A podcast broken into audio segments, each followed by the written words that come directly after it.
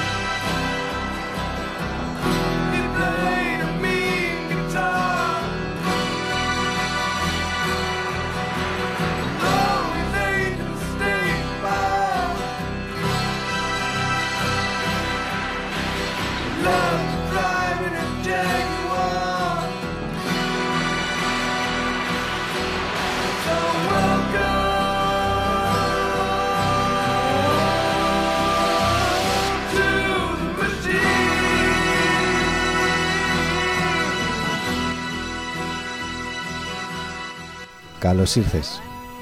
Καλώς ήρθες στη μηχανή. Πού ήσουν? Εντάξει, ξέρουμε πού ήσουν. Είναι όλα καταγεγραμμένα. Και τι ονειρεύτηκες? Το ξέρουμε κι αυτό. Αφού εμείς σου είπαμε τι να ονειρευτείς.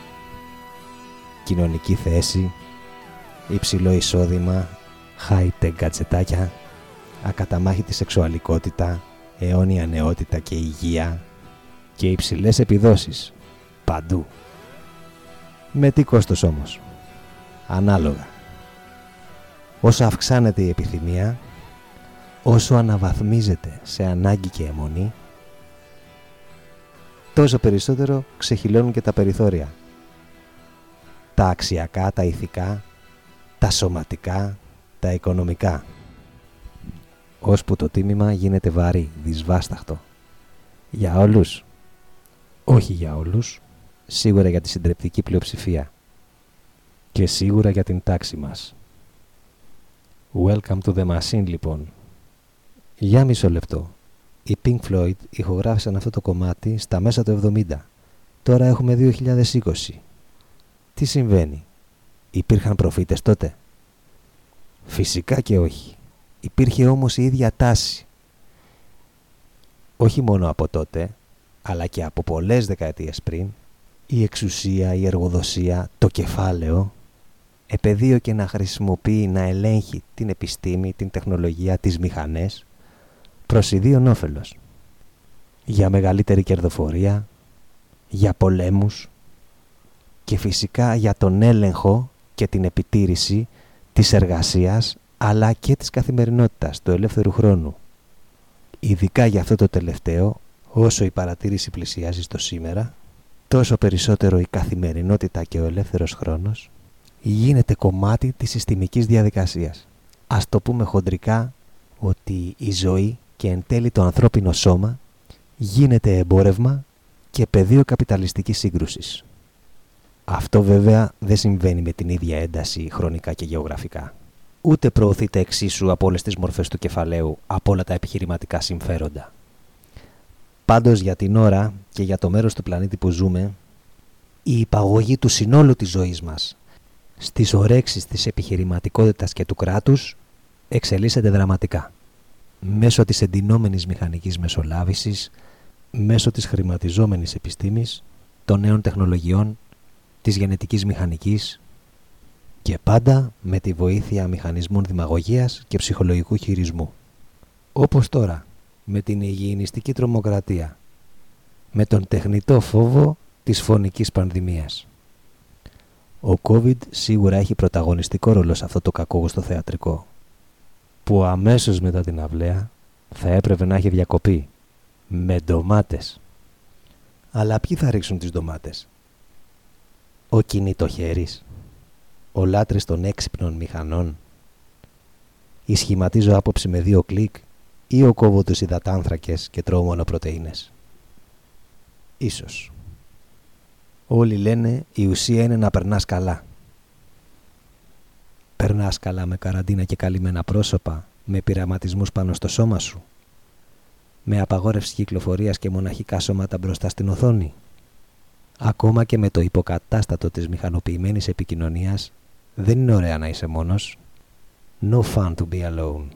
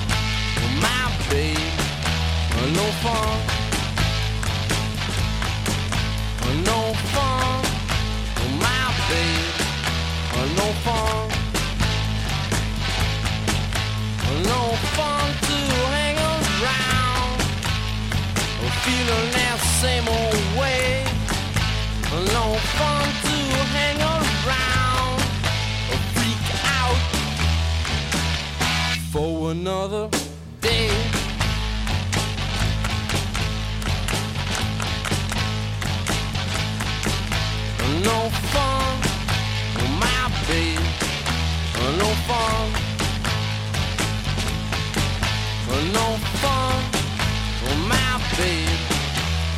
fun. No fun to be alone. Walking by myself. No fun to be alone. But in love with nobody else.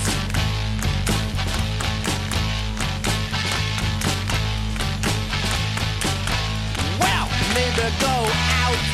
Maybe stay at home, or maybe call mom on the telephone. Well, come on, well, come on, well, come on, well, come on, well, come on, well, come on, well, come on, well, come on. For no fun to be alone. For no fun. Be alone. Hang on. Don't you let me go. No fun to be alone. I said to be alone. I said to be alone. No fun. I said, come on, Riley. I said, come on, Riley. I said, come on, Riley. Let me. I said, come on, Riley. Let me hear you tell him. Let me tell him why. Tell him why. Tell him why. Tell him why. Tell him why. Tell him why I feel. I said, come on, let me hear you tell him. Tell him how I feel. Yeah. Yeah.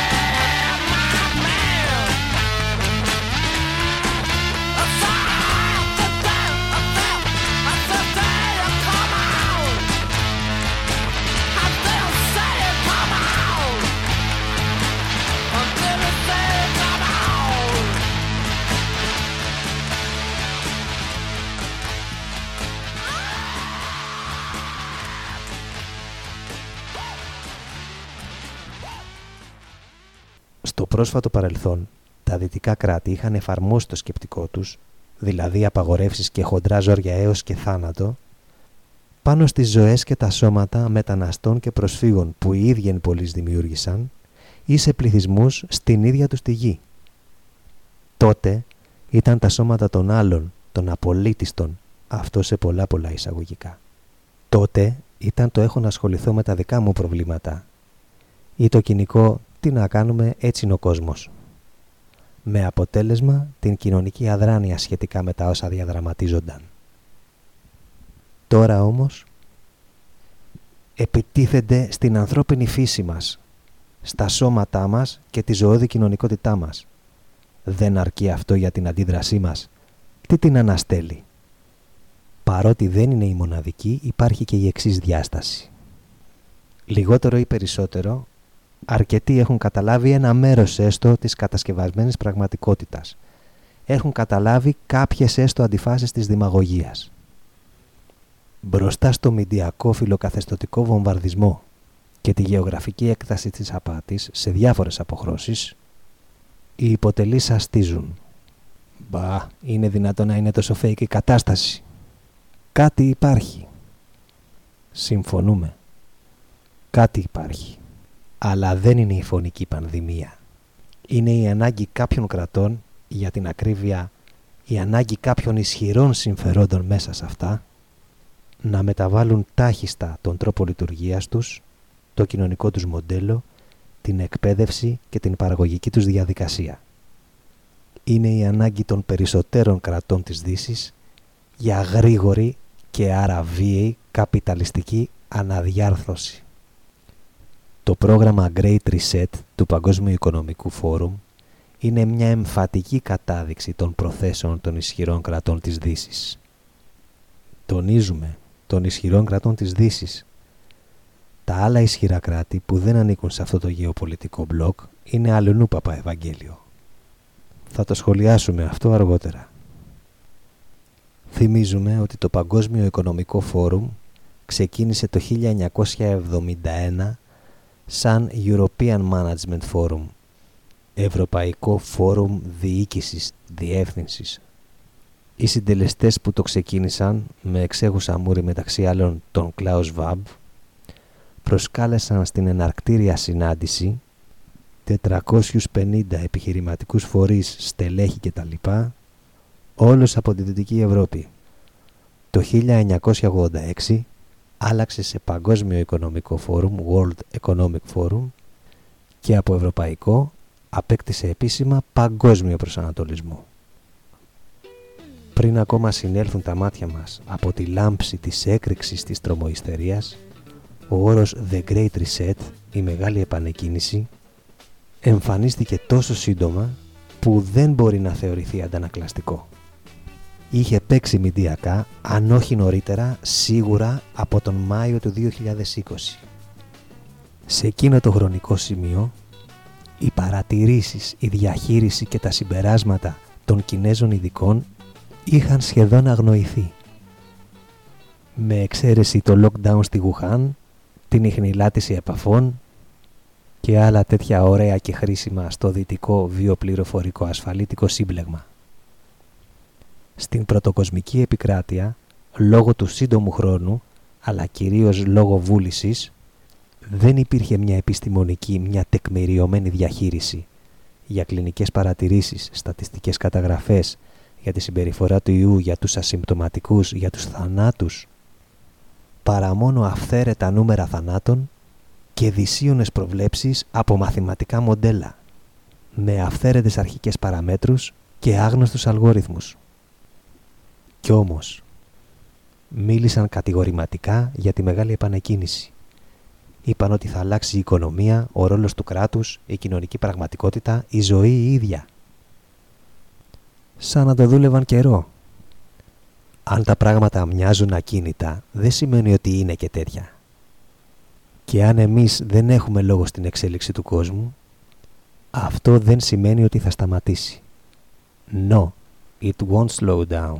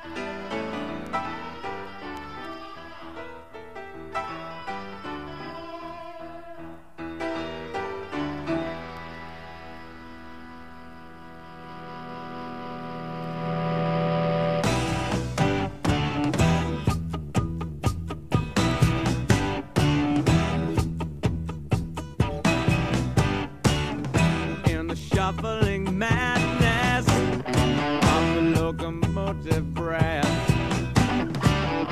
runs the all-time loser headlong to his death. Oh, it feels a piston scraping, steam breaking on his brow.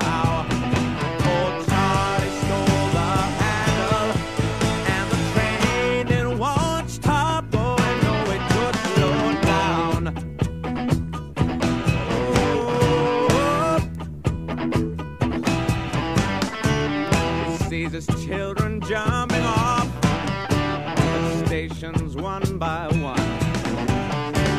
His woman and his best friend in bed and having fun. Oh, it's calling down the corridor on his hands and knees. Oh, Charlie stole the handle and the train, it won't stop going. No, it took slow.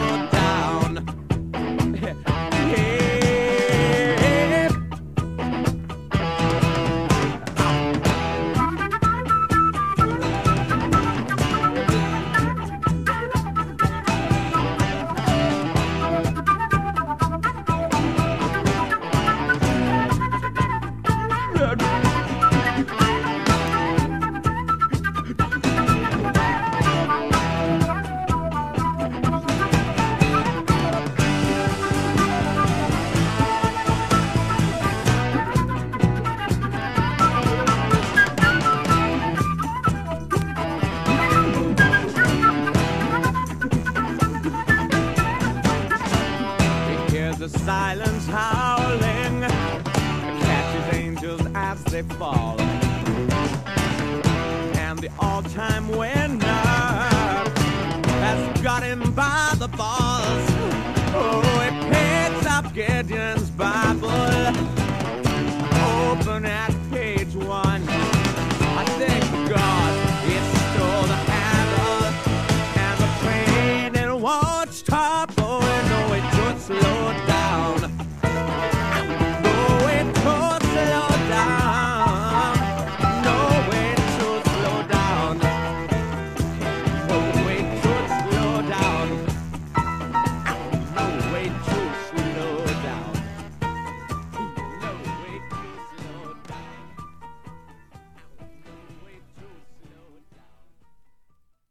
Ακούσαμε τους Jethro Tull με το Locomotive Breath.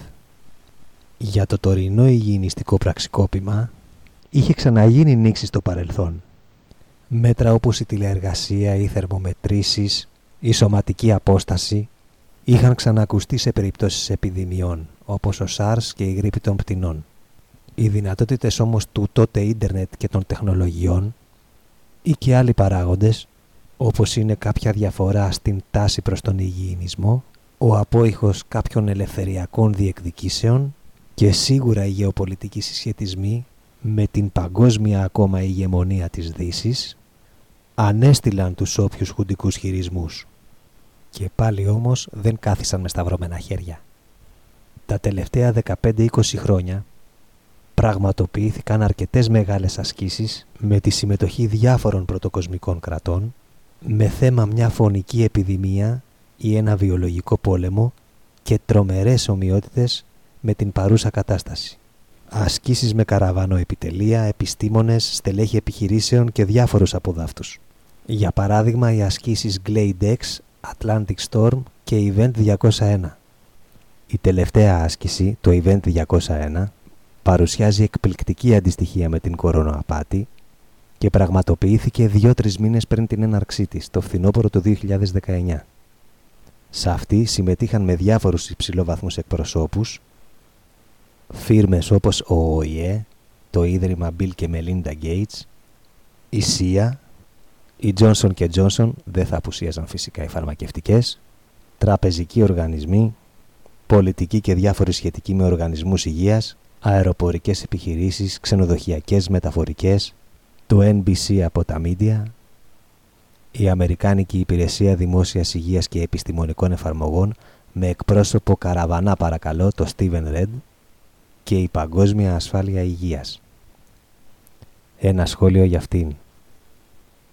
η Παγκόσμια Ασφάλεια Υγείας, στην οποία συμμετέχουν 195 κράτη, δημιουργήθηκε το 2001 μετά την ιστορία με τους δίδυμους πύργους. Εμφανίζεται σαν μια πρόταση του Tommy Thompson, του μετέπειτα U.S. Secretary of Health and Human Services, σαν υπουργός υγείας ένα πράγμα ας πούμε. Μέσα σε αυτή την εμφανώς δυτικόφιλη σύνθεση υπήρχαν και κάνα δύο συμμετοχές για ξεκάρφωμα, όπως του George Gao, του Γενικού Διευθυντή του Κινέζικου Κέντρου Ελέγχου και Πρόληψης Επιδημιών. Εντάξει, η Κίνα είναι πολύ μεγάλη για να μην είναι ακάλεστη. Το θέμα του Event 201 ήταν το ξέσπασμα μιας φωνικής πανδημίας, όπου εμφανίζεται ένας ιός τουρμπονίτρο που συνδυάζει μεγάλη μεταδοτικότητα και υψηλή θνησιμότητα. Η διαχείριση αυτού του εφιάλτη περιελάμβανε μέτρα όπως καραντίνα και απαγόρευση μετακινήσεων, μάσκες γάντια αντισηπτικά, θερμομετρήσεις και τεστ, πειραματισμούς στους ασθενείς με όλα τα γνωστά φάρμακα, γρήγορη έρευνα και ανάπτυξη εμβολίου. Επίσης, μηντιακή διαχείριση στο πώς θα παρουσιάζεται το κάθε τι και λογοκρισία με τον ένα ή τον άλλο τρόπο στις ειδήσεις απόψεις εκτός γραμμής. Και η οικονομική ύφεση λόγω μέτρων έπεσε στο τραπέζι και η αλλαγή του επιχειρηματικού περιβάλλοντος, η τηλεργασία φυσικά και η σωστή διάθεση διανομή φαρμάκων και εμβολίων. Μάλιστα ο ιός, κοροναϊός παρακαλώ, εμφανίζεται πρώτα σε ζώο και μεταπηδά στον άνθρωπο. Αυτά συμβαίνουν μόλις ένα δίμηνο πριν τον πρώτο συναγερμό. Έπειτα οι εξελίξεις στη δυτική ζώνη επιρροής μοιάζουν να ακολουθούν αυτό το κακόγουστο σενάριο, με λίγες μόνο διαφορές. Για παράδειγμα, το Event 201 θεωρούσε ότι το ξέσπασμα της πανδημίας θα αρχίσει από την Αφρική ή την Νότια Αμερική. Όσα λέμε δεν έχουν καμία σχέση με συνωμοσία, για τον απλούστατο λόγο ότι είναι διαθέσιμα στον οποιονδήποτε. Σε αυτούς που παρόλα αυτά επιμένουν στη συνωμοσιολογία θα αφιερώσουμε ένα τραγούδι. Στο Philby, ο Rory Gallagher κάνει καλαμπούρι, νιώθοντας σαν κατάσκοπος μέσα στη σιωπηλή νύχτα της πόλης, αποκομμένος από κάθε συνδεσμό του. Για την ιστορία, ο Kim Philby ήταν ένας διάσημος κατάσκοπος, που ενώ ήταν υψηλά ιστάμενος στις δυτικές μυστικές υπηρεσίες, αποδείχθηκε ότι δούλευε τελικά για τους Σοβιετικούς. Μάλιστα το 1963 διέφυγε στη Σοβιετική Ένωση. Η ιστορία του είχε κάνει μεγάλο πάταγο. Philby λοιπόν, σκιές, θροίσματα και μυστήριες τηλεφωνικές κλήσεις από τον Rory Gallagher.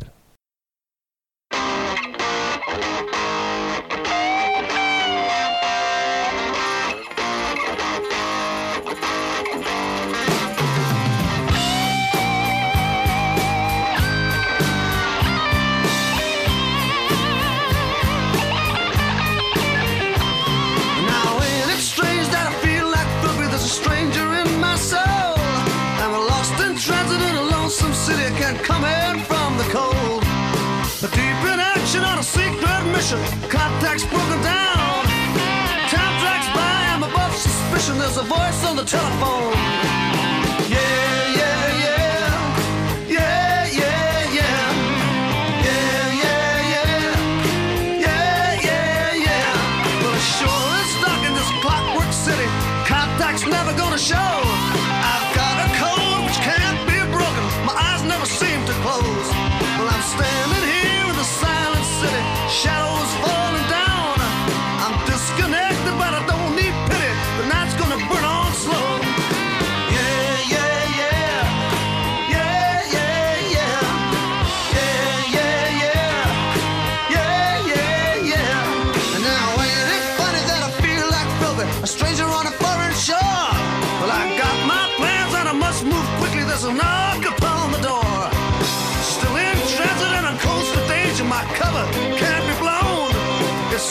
strange and it's getting crazy. Tell me what is going on. Yeah, yeah, yeah. Yeah, yeah, yeah. Yeah, yeah, yeah. Yeah, yeah, yeah. 4 o'clock and nothing's moving. 6 o'clock and the daylight stirs. Morning comes, must be moving on.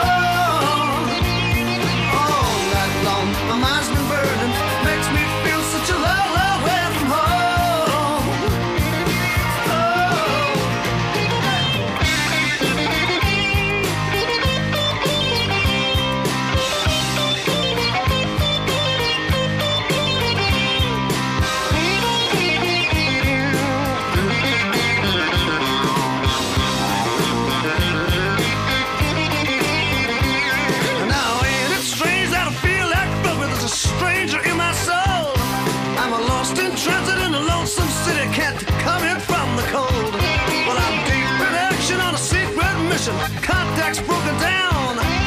Time drags by, I'm above suspicion. There's a voice on the telephone. Yeah, yeah, yeah. Yeah, yeah, yeah. Yeah, yeah, yeah. Yeah, yeah, yeah. Yeah, yeah, yeah. Yeah, yeah, yeah. Yeah,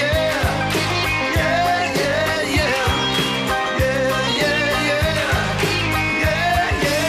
Yeah, yeah, yeah.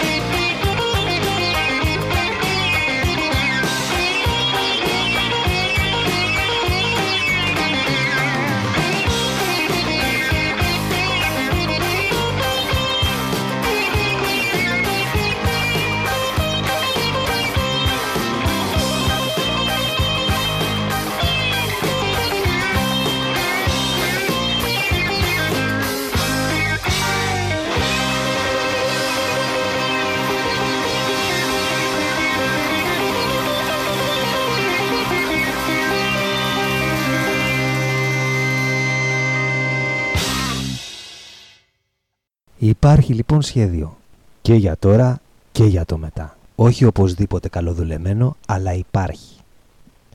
Με γρήγορες έως βιαστικές κινήσεις, με προβλεπόμενα πάνω κάτω επιχειρηματικά κόστη, με την μηντιακή επιβολή της ιδέας της νέας κανονικότητας. Η φύση, λένε, δεν είναι πια η ίδια. Για την ασφάλειά σας αναλαμβάνουμε την κατάσταση εμείς, τα αφεντικά σας. Με πιο επιτελικό κράτος, με περισσότερο και ελεγχόμενο ίντερνετ, με καταγραφή των πάντων, με βιομετρικά και άλλα προσωπικά δεδομένα και δικαιώματα που γίνονται φύλλο και φτερό. Με πολύ και αλλιώτικο φάρμακο. Ξεχάστε τα σώματα όπως τα ξέρατε, ξεχάστε τη φυσική ανοσία.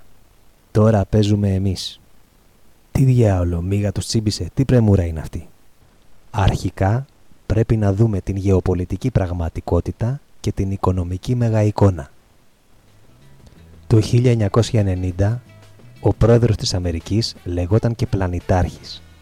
Μετά τη λήξη του ψυχρού πολέμου η Δύση βρέθηκε νικήτρια. Με ό,τι συνεπάγεται αυτό αναλογικά με κάθε κράτος. Λεηλασία, οικονομική επέκταση, πόλεμοι εκ του ασφαλούς, αντιτρομοκρατία, ανέβα κατέβα κυβερνήσεων, σύμφωνα με τις προσταγές των νικητών, με τις Ηνωμένες Πολιτείες στο ρόλο του ισχυρού κουμανταδόρου. Ας συγκρίνουμε το τότε με το τώρα, το 2021. Πώς είναι τα πράγματα για την Αμερική και τους συμμάχους της, τους ανθρώπους της, στο Αφγανιστάν, στη Συρία, την Ιεμένη, την Κορέα, τη Λιβύη. Πώς είναι στρατιωτικά το Ιράν, η Ρωσία, η Κίνα, η Τουρκία. Πόσο μπαμπούλας είναι τώρα η Αμερική, τα δυτικά κράτη γενικότερα. Πώς πάνε οι επεμβάσεις στο εσωτερικό άλλων χωρών, βλέπε Ουκρανία και την προσάρτηση της Κριμαίας από τη Ρωσία, βλέπε Βενεζουέλα. Το 1990 φαίνεται και είναι πλέον μακρινό. Σχετικά με την οικονομία, η σύνθεση των 10 ισχυρότερων κρατών του κόσμου μπορεί να δείξει σαν σχετικό μέγεθος την αλλαγή στους συσχετισμούς. Το 1990, στις 10 μεγαλύτερες οικονομίες, ήταν 7 κράτη της Δύσης, 2 της Ασίας και η Βραζιλία. Αντίστοιχα, το 2011 ήταν 5 κράτη της Δύσης, 4 της Ασίας συν τη Βραζιλία. Και το 2019, για πρώτη φορά, έχουμε 5 κράτη της Ασίας, τη Βραζιλία και 4 κράτη της Δύσης. Και όλα αυτά, ενώ σήμερα οι δείκτες οικονομικής ανάπτυξης είναι στην Ασία υψηλότεροι. Δεν μιλάμε μόνο για την Κίνα. Βιετνάμ, Καμπότζη, Ινδονησία, Μπαγκλαντές είναι μερικές από τις πιο ενδιαφέρουσες περιπτώσεις.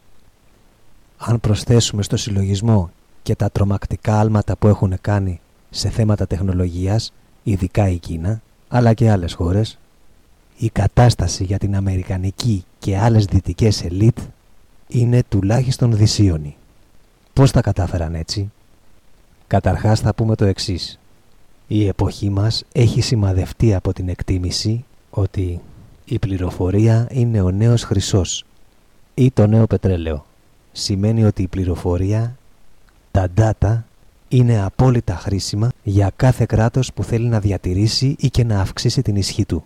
Η θεσμική κατοχύρωση δικαιωμάτων στην Ευρώπη και την Αμερική ως αποτέλεσμα κοινωνικών κινημάτων δυσχεραίνει ιδιαίτερα τα κράτη της Δύσης έναντι των αντίστοιχων ασιατών ανταγωνιστών τους. Δεύτερο βασικό σημείο είναι το φιλελεύθερο μοντέλο διακυβέρνησης στα δυτικά κράτη.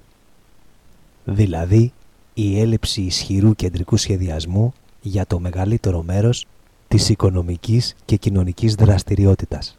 Στην Κίνα, στη Ρωσία ή και άλλα ανταγωνιστικά κράτη, το κράτος αναλαμβάνει μεγαλύτερο κομμάτι ελέγχου και σχεδιασμού, πάντα για το λογαριασμό των επιχειρήσεων, μην το ξεχνάμε αυτό. Το δυτικό μοντέλο λοιπόν υποσκελίζεται από ένα δυνατότερο, που το χαρακτηρίζει ο κεντρικός σχεδιασμός, χωρίς χαοτικές αντικρουόμενες τάσεις, με τεράστιες δυνατότητες πρόσβασης και διαχείρισης στην πληροφορία, τεχνολογικά εξοπλισμένο και, να το σημειώσουμε και αυτό, με καλύτερη πρόσβαση σε νέες στρατηγικές πρώτες ύλες. Θα μπορούσαμε να επεκταθούμε λίγο ακόμα για αυτή τη σύγκριση, αλλά εκτιμούμε ότι αυτά είναι αρκετά ενδεικτικά για να εξηγήσουν το ζούλιγμα της ζωής μας μέσα στην ιντερνετική γυάλα. Τον εγκλισμό μας με το έτσι θέλω. Προσπαθούν να μας βάλουν κάτω μόνο και μόνο επειδή είμαστε αλάνια, λένε σε ελεύθερη μετάφραση ηχού στο My Generation.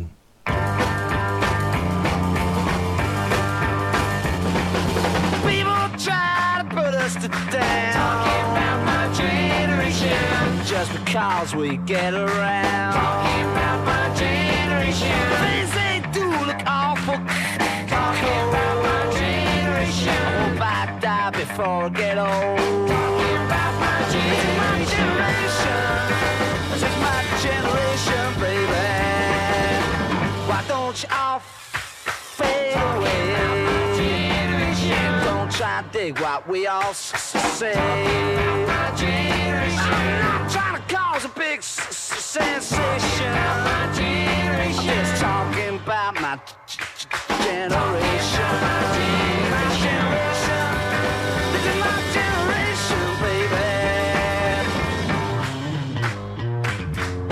my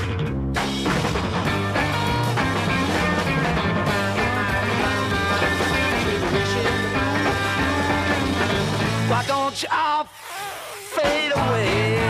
Yeah, don't try to dig what we all say. I'm trying to cause a big sensation. Just talking about my generation. This is my generation.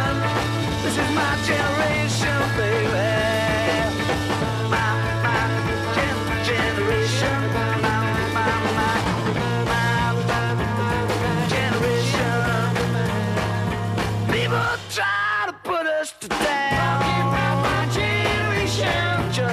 Cause we could get around. Talking about my generation. Things they do look awful cold. Talking about my generation. I hope I die before I get old. Talking about my generation. This is my generation, baby. My generation.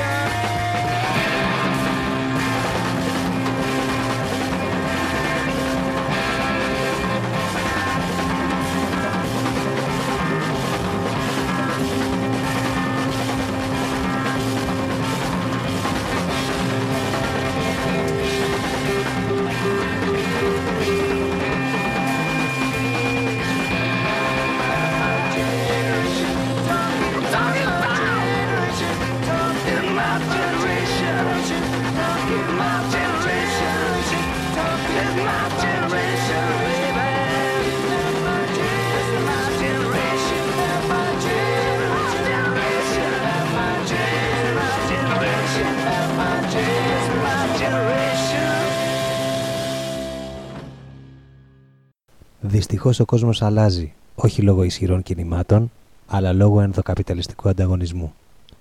Η Αμερική και η Ευρώπη προσπαθούν να ρεφάρουν εναντί των ανταγωνιστών τους. Ξεχωριστό κεφάλαιο σε αυτή τη διαδικασία είναι ο ρόλος των φαρμακευτικών.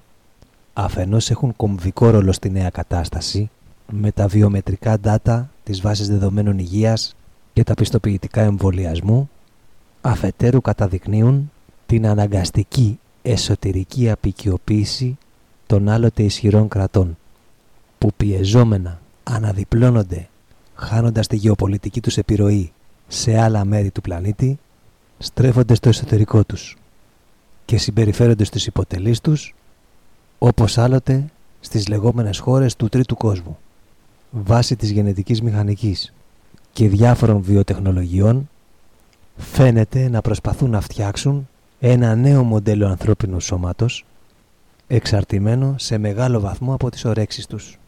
Για παράδειγμα, με την mRNA τεχνολογία προσπαθούν να ελέγξουν τις κυταρικές λειτουργίες, να καταργήσουν τη φυσική ανοσία, να αυξήσουν ή να μειώσουν διάφορες σωματικές επιδόσεις.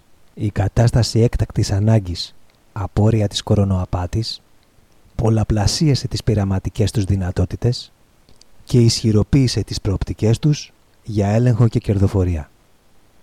Παράλληλα, τα μίντια εκθιάζουν τις μεγάλες φαρμακευτικές σαν τη σωτηρία του πλανήτη.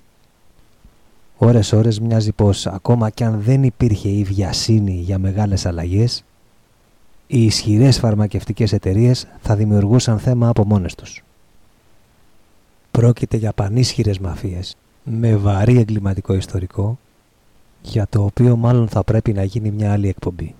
Όπως πριν από τη μεγάλη επανεκκίνηση, έτσι και έπειτα από αυτήν, αναμένεται να έχουν άψογη συνεργασία με τη στρατοαστυνομία ως τμήμα του βιοπληροφορικού ασφαλίτικου συμπλέγματος. Και όσο για τις ουσίες που παράγουν, είναι φάρμακα γκαραντή. Strange Brew από τους Cream.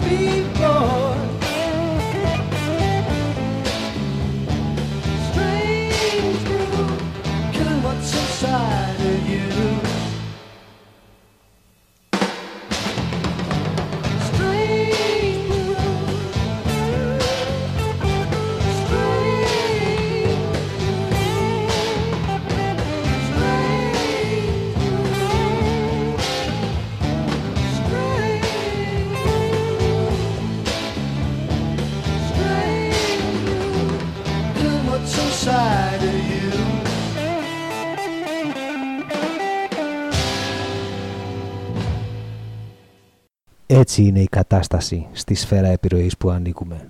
Στην αντίπερα όχθη, η επιδημιολογική εικόνα, τα νούμερα των θανάτων, η επιλογή των μέτρων και η αντίστοιχη χρονική διάρκεια, οι θεραπευτικές μέθοδοι είναι εντελώς διαφορετικά.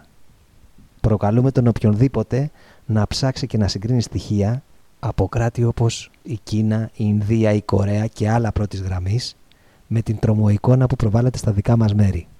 Ο COVID είναι φωνικός ή όχι, ανάλογα με το στρατόπεδο που βρίσκεται. Μη σας κάνει εντύπωση η λέξη στρατόπεδο. Ο πόλεμος δεν έχει μόνο την μορφή της ευθείας στρατιωτικής σύγκρουσης. Η σκληρή κόντρα μεταξύ εχθρικών καπιταλισμών και τα αλληλοσβερκώματα μπορεί να συμβαίνουν και με άλλους τρόπους. Με τον ένα ή τον άλλο τρόπο πάντως συμβαίνει μια διεθνής σύγκρουση. Ποιος την πληρώνει περισσότερο στο τέλος, αυτό το γνωρίζουμε όλοι, άσχετο αν το ξεχνάμε μερικές φορές. Πάντοτε όταν ένα κράτος συμμετέχει σε ένα πόλεμο, γίνεται στο εσωτερικό του πιο σκληρό, πιο απολυταρχικό, πιο φασιστικό. Η ζωή έχει αλλάξει δραματικά και συνεχίζει να αλλάζει. Σε αρκετές πτυχές της, συνεχίζει να αλλάζει με τον ίδιο τρόπο που άλλαζε και πριν. Με τη διαφορά όμως της εκρηκτικής επιτάχυνσης τώρα. Δεν δημοσιοποιούνταν προσωπικά δεδομένα με το Facebook, ας πούμε. Δεν υπήρχαν μαθήματα διαδικτυακής αλληλογραφίας. Δεν υπήρχαν κάμερες. Όλοι με ένα κινητό στο χέρι να τραβάνε βίντεο ήταν. Οι αγορές μέσω ίντερνετ, βιταμίνες, πυρουλίνες, μπλε χαπάκια, τακτικά check-up, βραχιολάκια GPS ή καταγραφής βημάτων και σφιγμών, έως και σεξ μέσω διαδικτύου. Η Χούντα προσφέρει επιτάχυνση. Αφαιρούνται οι τριβές από θεσμικές και κοινωνικές αντιστάσεις. Και στο κάδρο μπαίνει δυνατά η γενετική μηχανική και οι μεταλλάξεις. Η μείωση της φυσικής σωματικής άμυνας μέσω του εγκλισμού, της απομόνωσης και των πλατφορμών. Από κάπου μακριά στο βάθος ακούγεται ένα τρανταχτό γέλιο. Κορόιδα! Εμείς ορίζουμε την υγεία και την αρρώστια. Εμείς ελέγχουμε και τις ουσίες που σε περνάνε από τη μία κατάσταση στην άλλη. Εμείς ορίζουμε την ειδίκευση και την αποειδίκευση. Εμείς ελέγχουμε το διαδίκτυο και την πληροφορία και τον αλγόριθμο.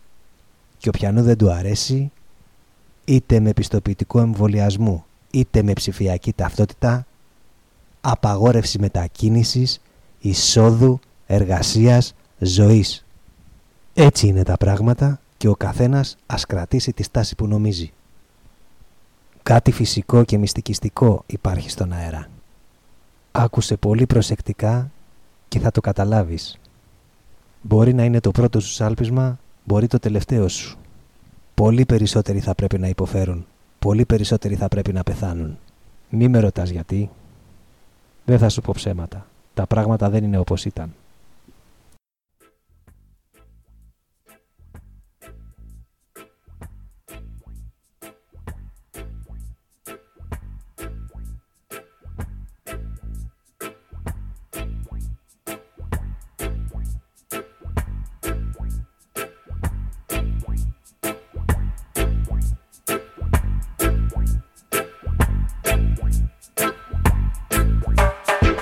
There's a natural mystery.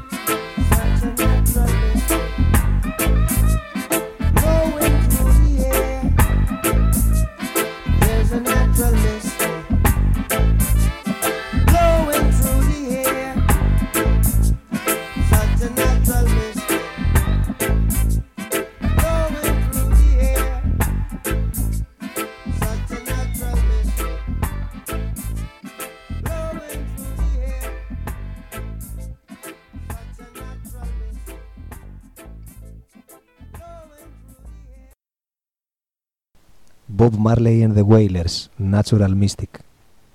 Φοβεροί μάστορες που μας λένε συνταρακτικά πράγματα με τρόπο που η ψυχή ηρεμεί και δυναμώνει.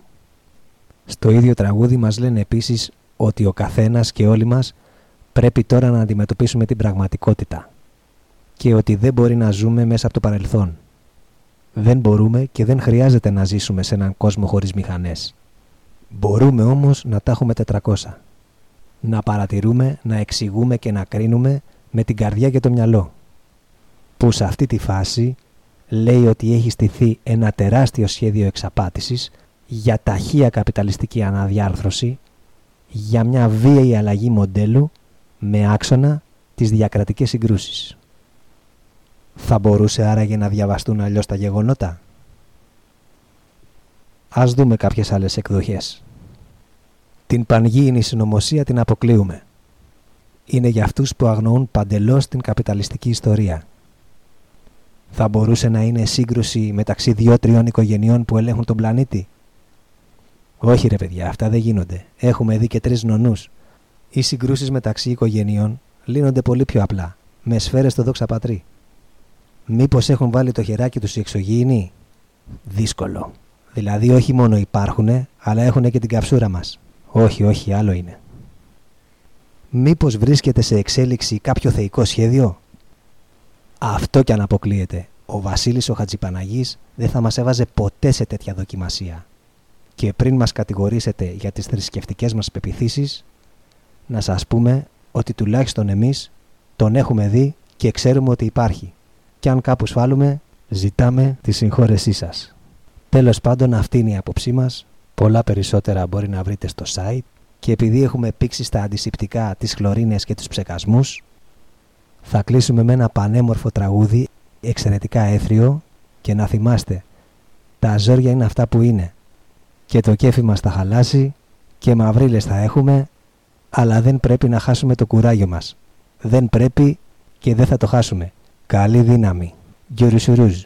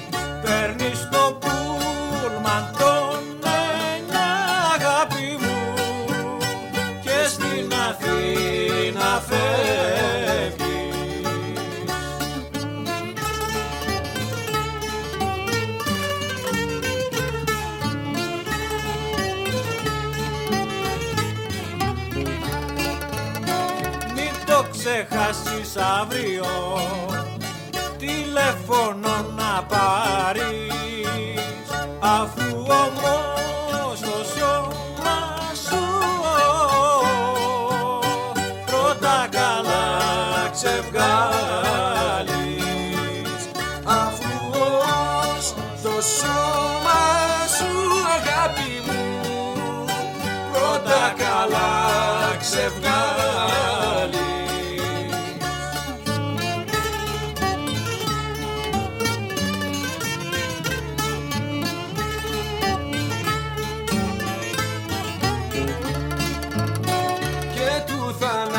Πες το ναι, όσο κι αν καθαρίζει, ψήρες τσιβούρια και κοργή Θανάση μου, θα ξαναρθούν στο σπίτι. Ψήρες τσιβούρια και κοργή Θανάση μου, θα ξαναρθούν στο σπίτι.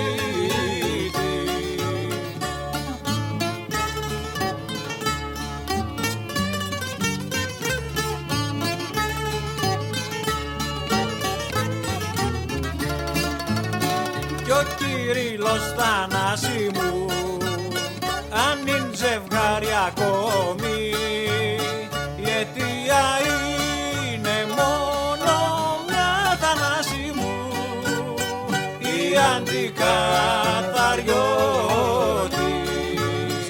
Η αιτία είναι μόνο μια, Θανάση μου, η αντικαθαριώτης.